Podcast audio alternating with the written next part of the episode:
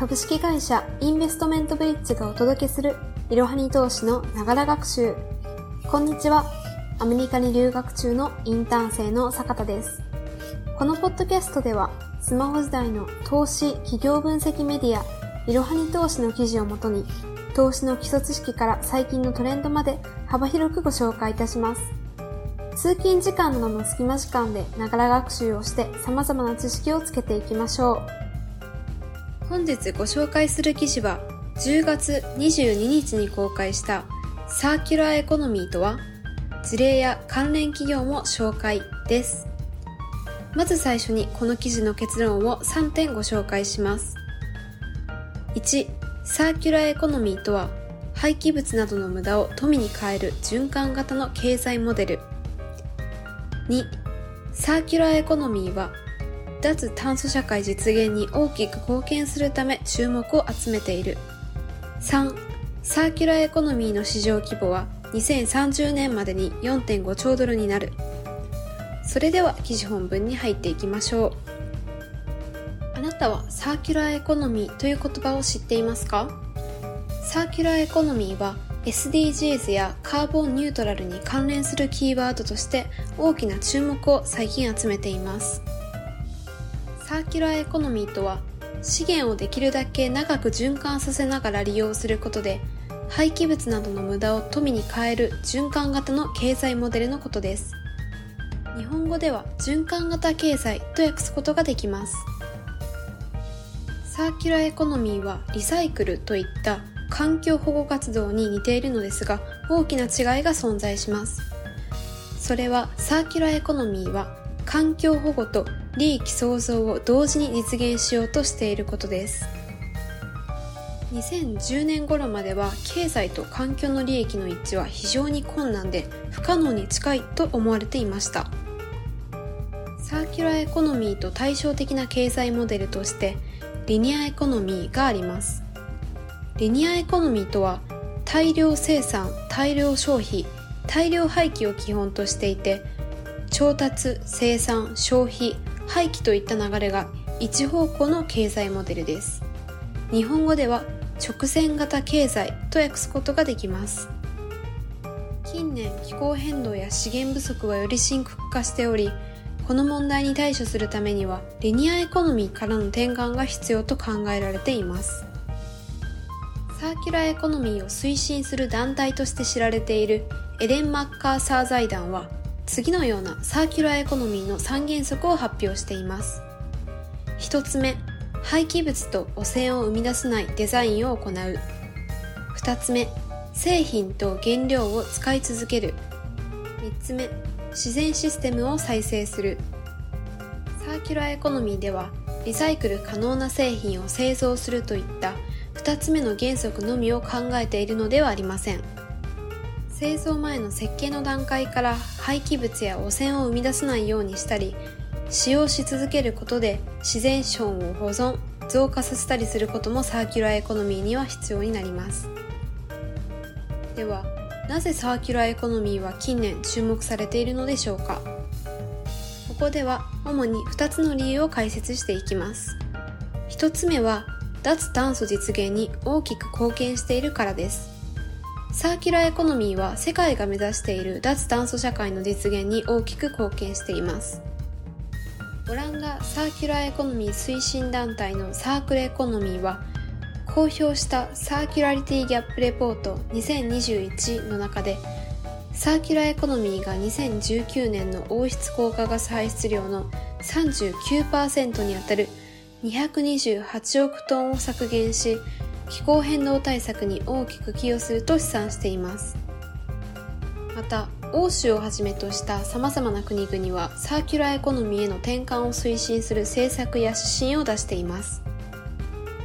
2つ目に挙げられる理由は市場規模が大きいということです。アクセンチュアの試算によると2030年までにサーキュラーエコノミーの全世界での市場規模は4.5兆ドル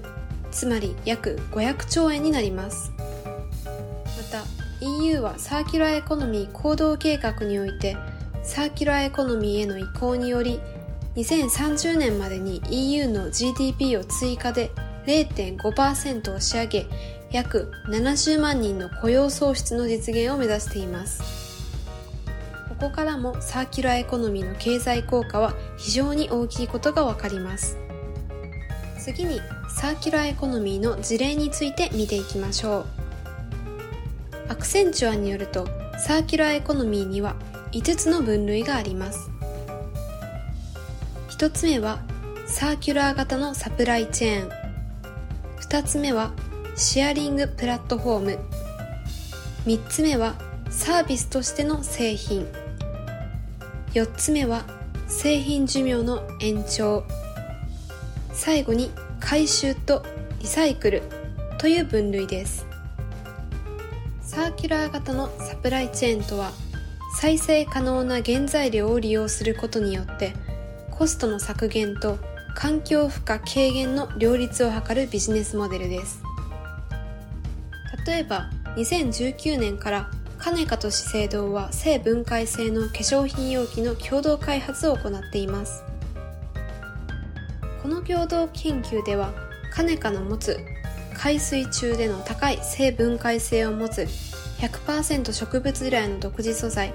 カネカ性分解性ポリマーグリーンプラネットの化粧品容器への活用を目指しています。資生堂はカネカ性分解性ポリマーグリーンプラネットの使用によって環境に優しくかつ再生可能な化粧品容器の実現を目指しています。2020年11月には生分解性ポリマーを容器として使用したリップカラーパレットアクアジェルリップパレットを販売しました。シェアリングプラットフォームとは遊休資産の共同利用を促進し稼働率の最大化を図るビジネスモデルです。具体例として Airbnb が挙げられます。Airbnb は宿泊先を探す旅行者と空き家空き部屋を貸したい人ホストをつなぐネットサービスを提供しています。2021年6月末で220以上の国地域でホストが存在する世界最大級の民泊サービスです。これによりホストは有給資産であった空き家空き部屋を活用して収入を得ることができます。3つ目に挙げたのがサービスとしての製品です。製品の購入を従来の買い切りではなく利用に応じて料金を支払うビジネスモデルです。継続したサービスの提供によって顧客と長期的な関係が築け従来以上の利益を上げることも可能になります。サブスクリプションやレンタルサービスが代表的です。トヨタ自動車は2019年から自動車のサブスクリプションサービスキントを開始しています。キントは顧客が毎月車両代金や任意保険料メンテナンス料金などが含まれた月額料金を払うことで契約期間中トヨタの新車に乗ることができるサービスです。4つ目の事例に挙げたのが製品寿命の延長です。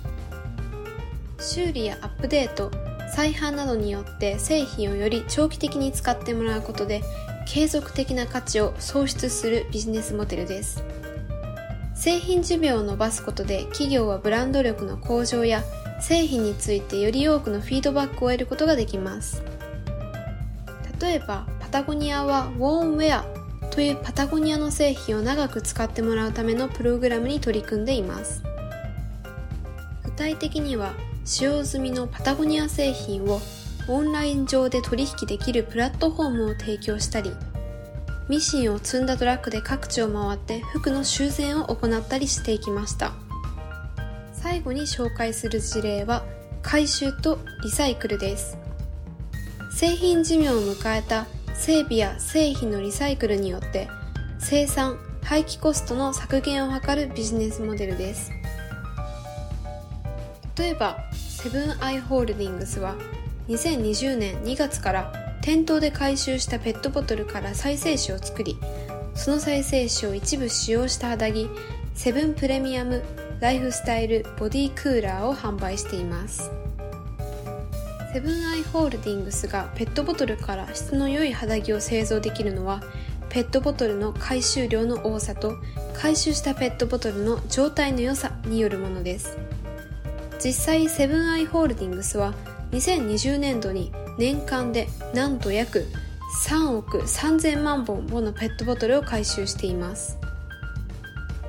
最後にサーキュラーエコノミーの関連企業について解説していきます。まず挙げられるのがカネカです。サーキュラーエコノミーで非常に注目を集めている生分解性ポリマーカネカ生分解性ポリマーグリーンプラネットを製造販売しています。次に挙げられるのがバイセルテクノロジーズです。バイセルテクノロジーズはバイセルとタイムレスブランドを通じてリユース事業を展開しています。出張訪問買取を中心に自宅に眠る隠れ資産を潜在的リユース市場として開拓しています。次に挙げられるのがブックオフグループホールディングスです書籍 CD、DVD、ゲーム、アパレルなどの様々なジャンルでリユース事業を行う日本最大級のリユースチェーンをグループで展開しています。最後にご紹介するのはファーストリテイリングです。ファーストリテイリングは主にユニクロや GU といったブランドで国内海外において衣料品の企画や販売及び製造を行っている企業です。ユニクロでは全商品をリサイクル・リユースする取り組みリ・ユニクロを行っています。今回はサーキュラーエコノミーの意味や具体的な事例について詳しく解説してきました。最もな重要な点は次の3点です。1つ目はサーキュラーエコノミーとは廃棄物などの無駄を富に変える循環型の経済モデル。2つ目はサーキュラーエコノミーは脱炭素社会実現に大きく貢献するため注目を集めている。3つ目はサーキュラーエコノミーの市場規模は2030年までに4.5兆ドルになる。経済的な価値だけを追求している企業ではなく経済的な価値と社会全体への価値の両方を追求する企業に投資することは非常に重要です。本日の息抜き。アメリカに留学を始めてしばらく経ったのですが一番日本が恋しくなる瞬間は何といっても食べ物です。皆さんのアメリカの食べ物のイメージはどんなものがあるでしょうか？ハンバーガーやピザ甘いスイーツなどでしょうか？そのイメージはあながち間違いではありません。こちらに来て感じることは日本食の素晴らしさです。ヘルシーさと多種多様な味付けは日本の食が一番だとこちらに来て実感しています。しかしこの土地ならではの料理もたくさん楽しむことができます。私の留学先はカリフォルニアの南の方なので特にメキシカン料理があちこちで楽しめます。日本ではタコベルというチェーン店が有名です。タコスやブリトーは留学中に幾度となく口にしています。タコスの皮の部分のトルティーヤはどのスーパーでも売っていて自宅で作ることもできるんです。さらによく口にするようになったのがワカモレです。これはアボカドをメインにトマトや玉ねぎパクチーなどを加えて作られたサルサの一つでチップスにつけて食べます。本当に病みつきになってしまっています。くれぐれも食べ過ぎには気をつけてこれから生活していきたいと思っています本日も最後までご視聴いただきありがとうございましたぜひこの番組への登録と評価をお願いいたしますポッドキャストのほか公式 LINE アカウント、Twitter、Instagram、Facebook と各種 SNS においても投稿しているので、そちらもフォローをよろしくお願いいたします。ローマ字で、アットいろはに投資です。また、株式会社インベストメントブリッジは、個人投資家向けの IR、企業情報サイト、ブリッジサロンも運営しています。こちらも説明欄記載の URL よりぜひご覧ください。